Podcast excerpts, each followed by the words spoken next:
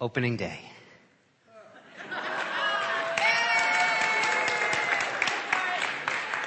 to me, no more two beautiful words in the English language. and to mark this absolutely auspicious, wonderful day, this day for me that is Christmas, Easter, Passover, Kwanzaa, New Year's, all rolled into one. I'm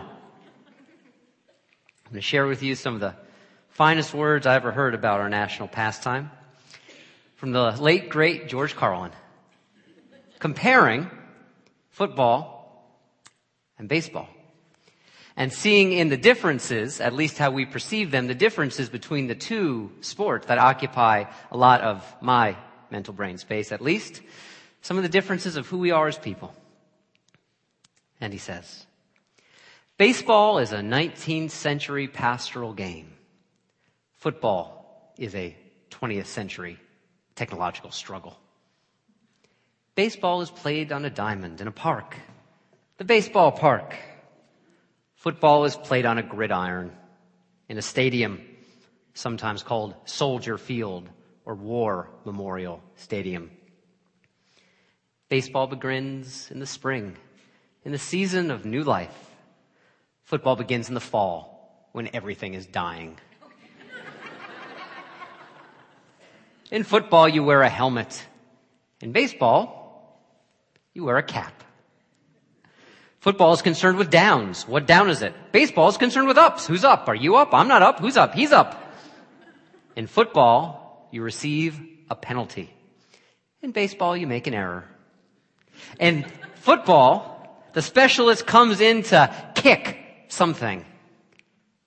In baseball, the specialist comes in to relieve somebody. Football has hitting, clipping, spearing, piling on, personal fouls, late hitting, and unnecessary roughness. Baseball has the sacrifice. Football is played in any kind of weather. Rain, snow, sleet, hail, fog. Can't see the game. Don't know if there's a game going on. Mud on the field. Can't read the uniforms. Can't read the yard markers. The struggle will continue. In baseball, if it rains, we don't go out to play. Baseball has uh, the seventh inning stretch. Football has the two minute warning.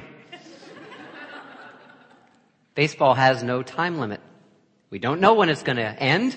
We may get extra innings. Football is rigidly timed and it will end even if we must go to sudden death.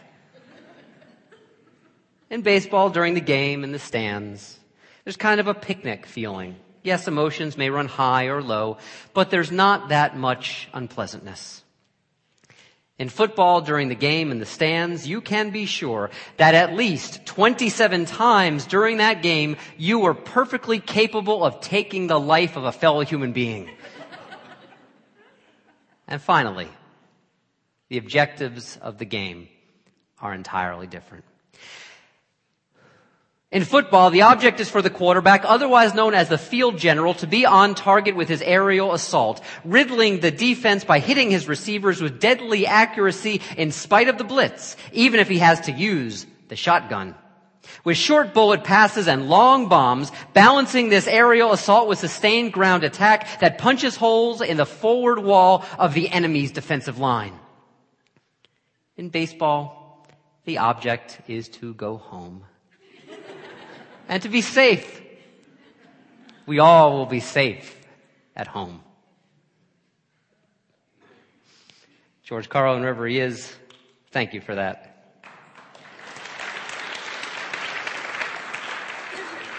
Now, baseball has its many detractors.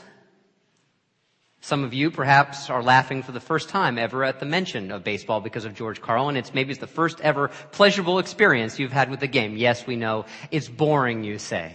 Yes, we know you say, oh, it lasts so long. It's every day, 162 games. Football is good. at 16 games. One day a week. But I gotta tell you, this is why baseball is like life and football is not. The truth in baseball emerges day in, day out, day after day, not on any single day.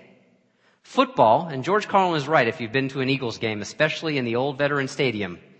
I think 27 times is underestimating it in terms of the amount of times you can imagine yourself taking human life in that place. Football inspires a real sense of light versus dark, good versus bad. It's a kind of religious frenzy and it's not at all an accident. I think that football happens very often on the Sabbath, the religious day. But baseball doesn't occur in the high points. Baseball occurs in ordinary time. One day after another, after another, after another, adding up. Baseball is about endurance. And not necessarily just the endurance of aches and pains and struggle. Sometimes that's part of it. But it's the endurance of what it takes to live a meaningful life day by day. Day after day. One day at a time. And sometimes people say, baseball is boring. You look at it and nothing's happening. Well, that means you don't know how to look. At least not at the game. Applying that lesson to life, we might say that right here, right now, maybe not all that much is happening. You might say that on Tuesday of this week, Wednesday, Thursday, you might think life is boring. But if you can look closer, you will see that everything is there in that moment if you can wake up to it. Now, this is not just the season of opening day, it's also a time of holidays. Palm Sunday in many Christian traditions today, time of Passover in the Jewish tradition, the celebration, the commemoration of the ancient story of the Israelites being released from slavery into freedom. Except if you know that story, it doesn't quite work out the way the Israelites want it to. They're released, from bondage and they think we are going to the promised land. We got an express ticket. And 40 years later, they wind up there. From slavery to the promised land, it is a long journey. It is 40 years longer than they expected it would be. And in that time, their freedom becomes seasoned. It becomes something they only understand because they have to endure day by day they don't get exactly what they want all the time. There are many lessons in the story of that particular redemption. But the greatest, I think, of these and the way it applies to our lives here today is that true spiritual growth, the kind of spiritual growth that will really be with us every day that we live. It is not about the easy way. It is not about having the ideal circumstances in our life. And when we have the ideal circumstances, then we will be happy. Then we will be fulfilled.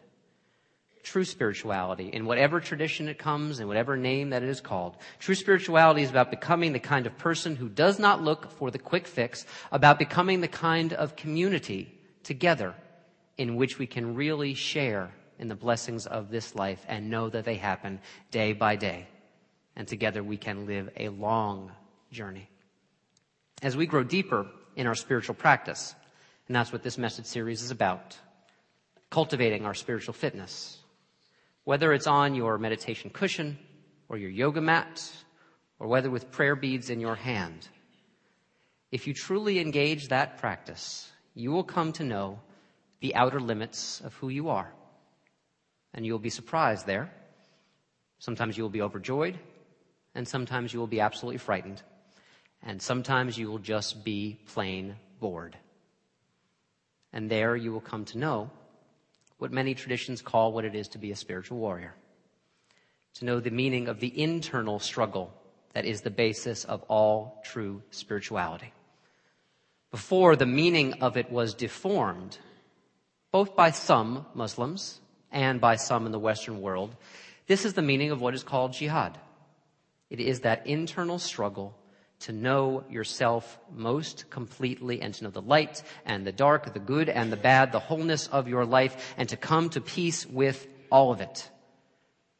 In the spiritual warrior's walk, in the hero's journey, what we learn most profoundly is that there is a great difference between willfulness and willingness. They share the same root word, but there is a huge difference between willfulness and willingness. Willfulness says, I want to be assured of the outcome. And it says, I will make this happen without reservation. I will see what will come to pass because I will make it so. The problem with that kind of reasoning is that sometimes we do not get the outcomes that we want. Sometimes even the outcomes that are closest to our own hearts. And if we build our lives in this way, we will only be satisfied when we get exactly what we want. And baseball is again instructive in this way. Best hitter of all time. Who was it? Ted Williams. Thank you. Ted Williams failed about 65% of the time that he wanted to do his job. The greatest hitter of all time failed 65% of the time. Didn't get the outcome that he went up there with the intention of getting every single time. And sometimes in baseball, you can do everything right. The bat is right on the ball, and it flies 400 feet, and it soars, and it lands on the warning track into the center fielder's glove. You have done everything right, but yet you don't succeed. Or maybe you have, and that's just the way the game is played, and that's just the way that life is. If we believe in willfulness above all else, we are believing in what we can call spiritual narcissism. That we truly are the center of the world, and the world will conform to the way that we want it to be. However, this way of living is the surest ticket I know to the hell of absolute loneliness. Because if we are in control and we do not get what we want, well, then somehow life must oppose us. On the other side, there is willingness, which does not trust in the assurance of outcomes, but trusts in this, the assurance that we give maximum effort. Trying says, I will do my best when we are willing. Now that word, trying, it has something of a bad name, particularly for men, not just men, but men of my generation, because we grew up in a certain time, a certain place, and we started to hear a voice, a voice that was for many of us our first almost spiritual teacher, someone who gave trying a bad rap and an unfair name. Who is to blame for this? For painting trying with a negative brush? Empire strikes back. Do or do not. There is no try. Now, George Lucas, this was his attempt at pop, pop spirituality. And think about it. Sort of spoke broken but wise, wise-ish English. Yoda, Buddha. You get what he was at there. George Lucas trying to equate an equivalence. Well, in this matter, Yoda is not quite wise at all. Trying is not, true trying is not half-heartedness. It is a commitment to give of your full self without the absolute guarantee that the outcome you get is the outcome that you want.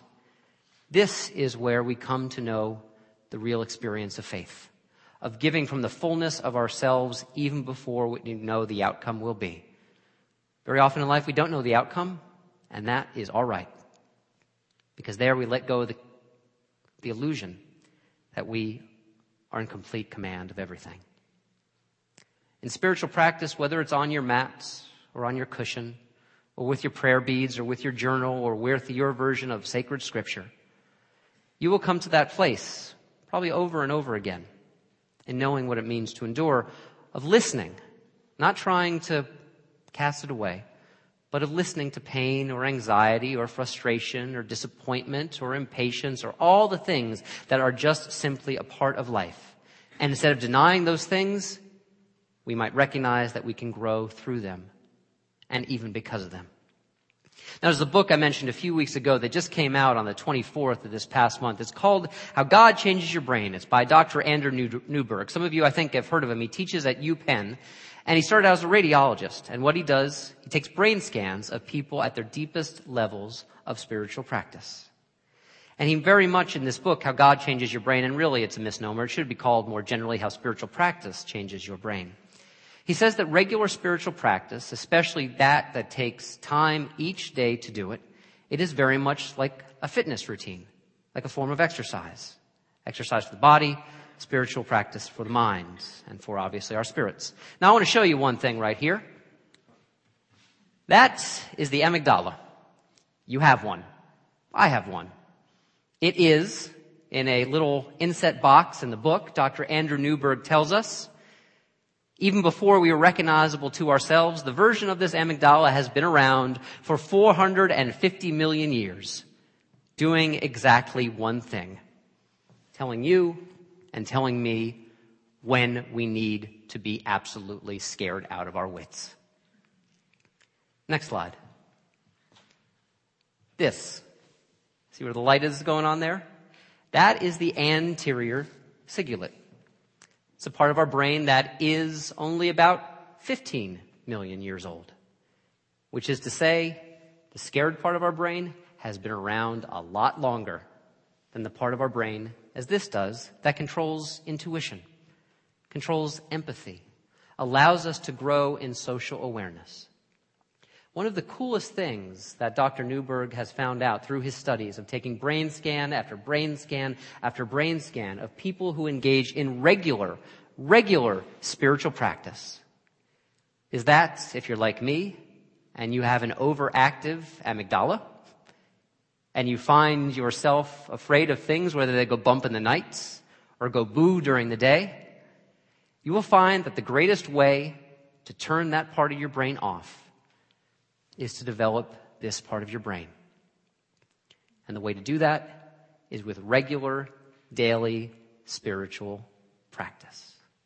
It is learning to endure through those times of, again, the impatience or the boredom or the fear and learning to stick with it.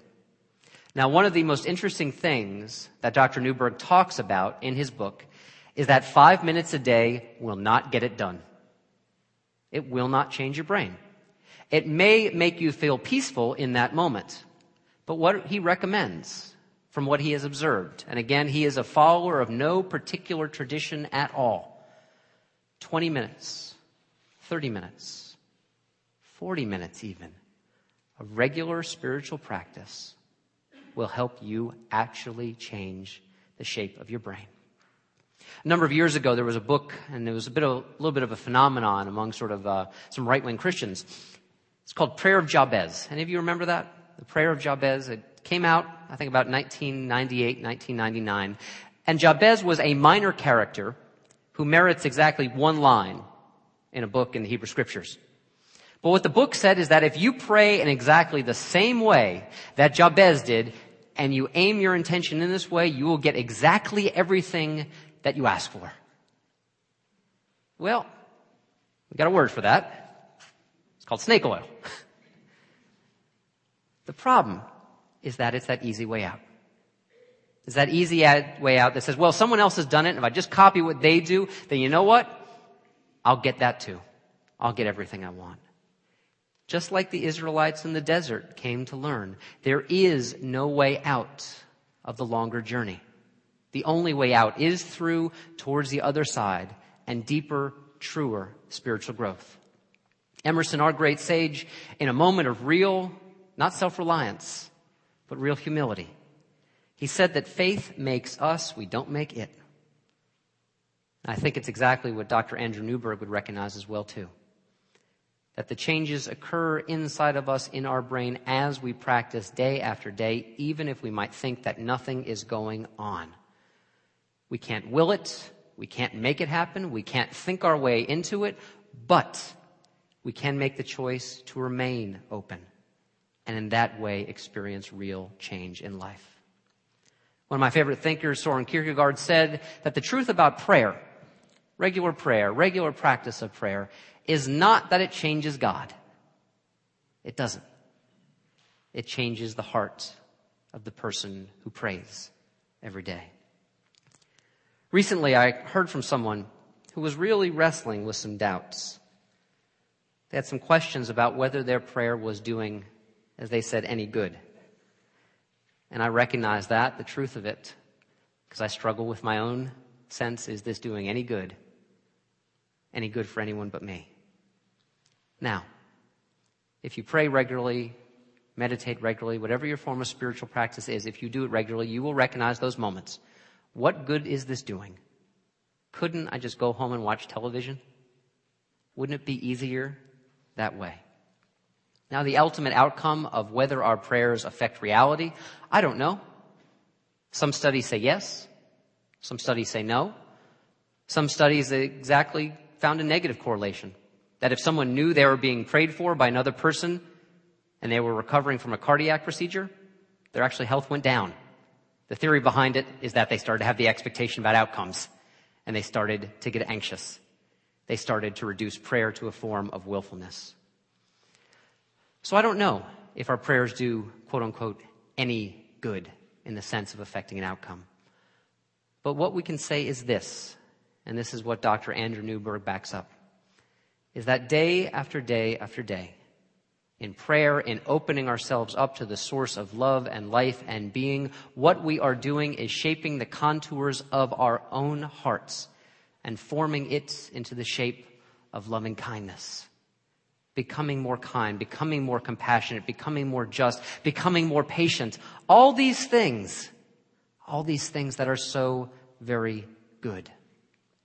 And actually, I must tell you, for those moments, if you have doubt in your spiritual practice that it is doing any good, I want to tell you that's a great thing. Because that is making your spiritual practice stronger. The worst kinds of faith in this life right now on this world are those kinds of faith that say doubt is a horrible thing.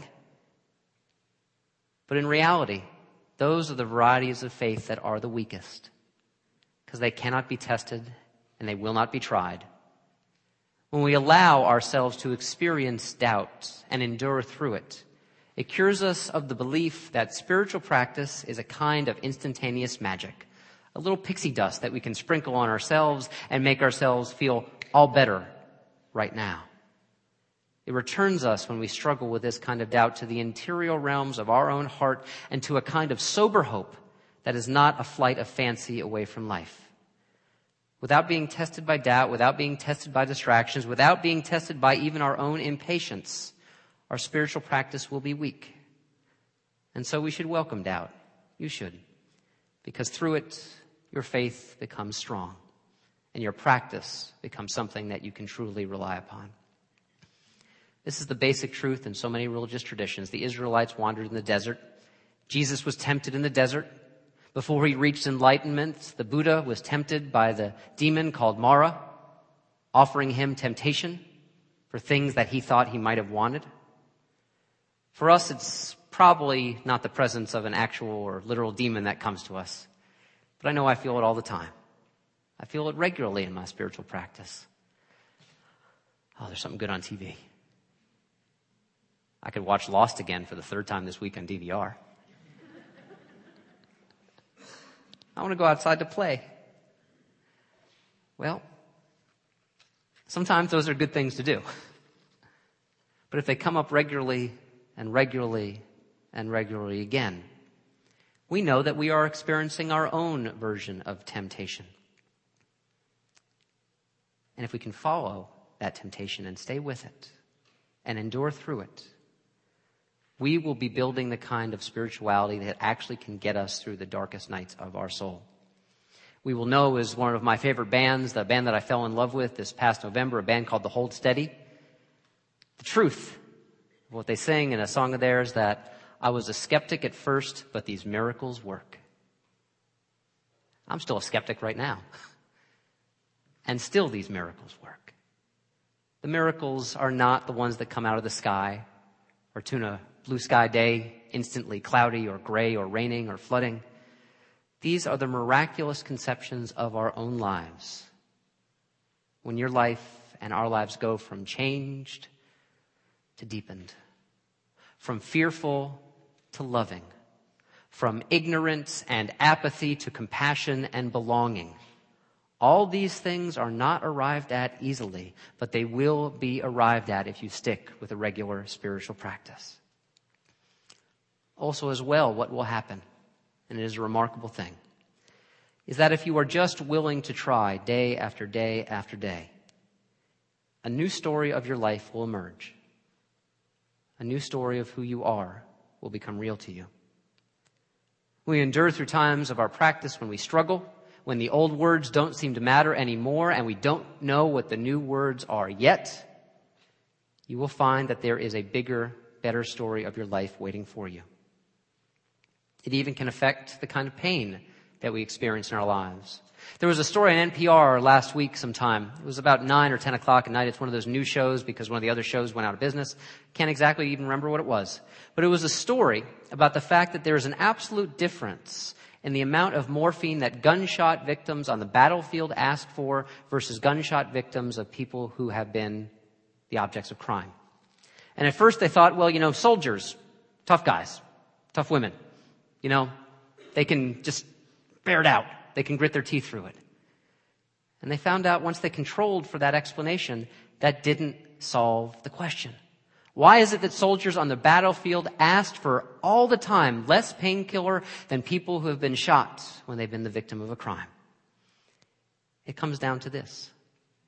The soldiers tell themselves a different story of their lives.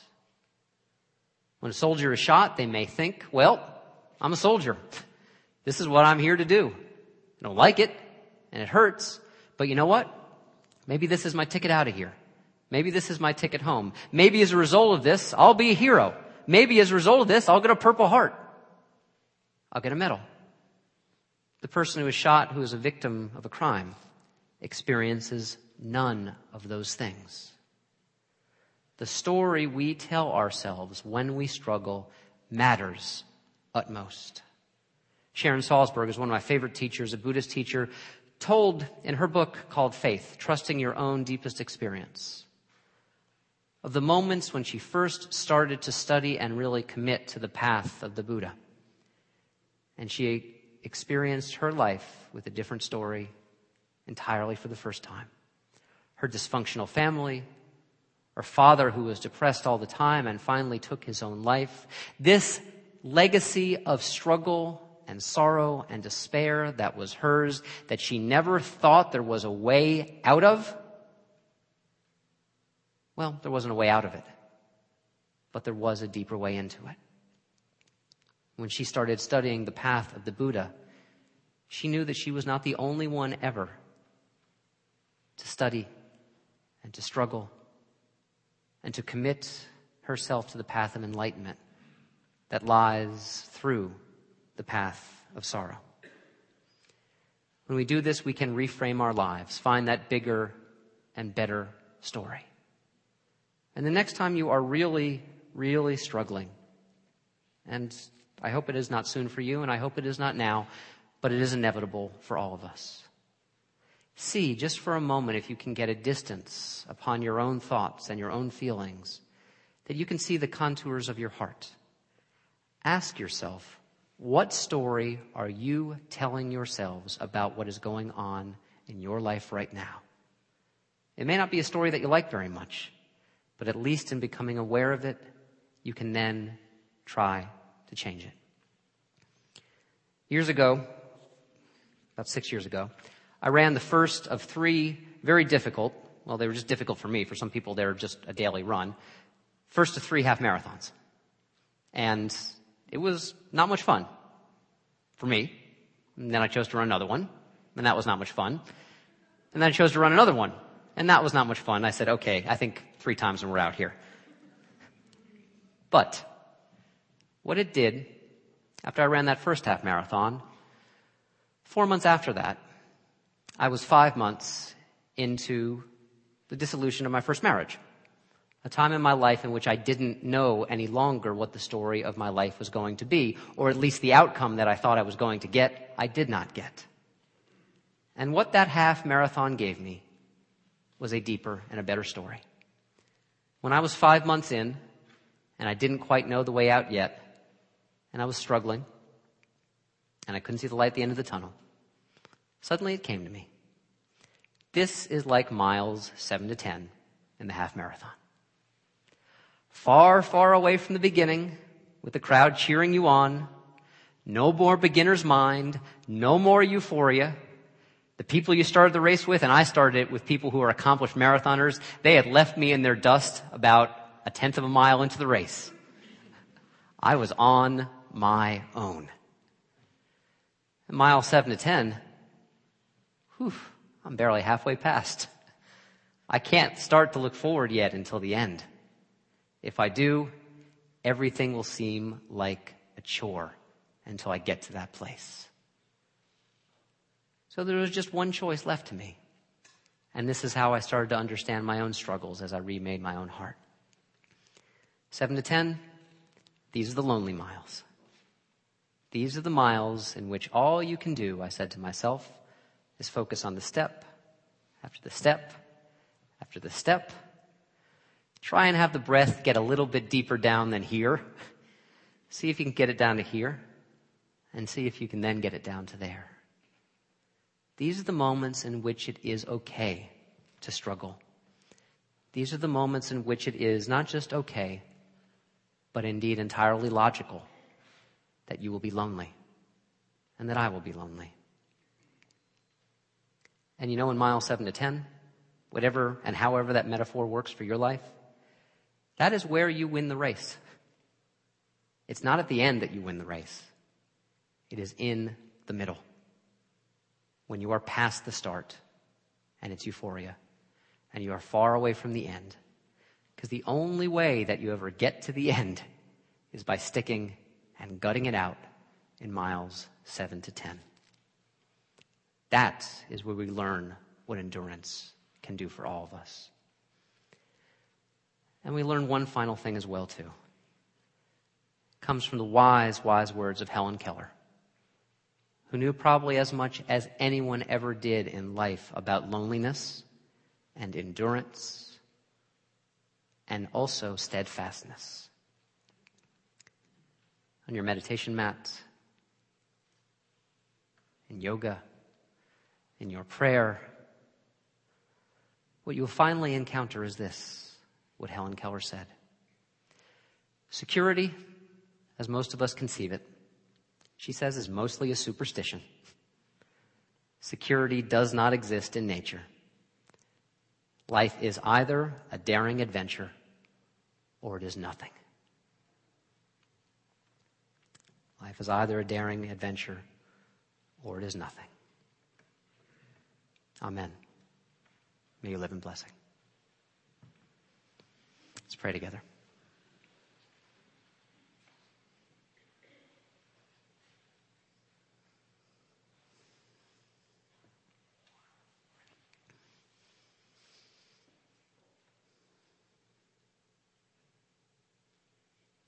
O divine source of call, eternal wellspring of the invitation to be a traveler. To find ourselves at times on the open road or in the desert. Those moments when we struggle. We ask for the capacity and would remain committed to the capacity of living this day, of living this moment, of walking this step, of breathing this breath, even if this place is not pleasant right now. May all of us know and be blessed by the knowledge that truly the only way out is through, but there is another side. May we trust enough and have hope enough, faith enough not that the outcome is predetermined for us, but that the effort we give to this life, which takes the form of love and wisdom, that this effort is enough and it is sufficient for us to become who we need to be. Amen.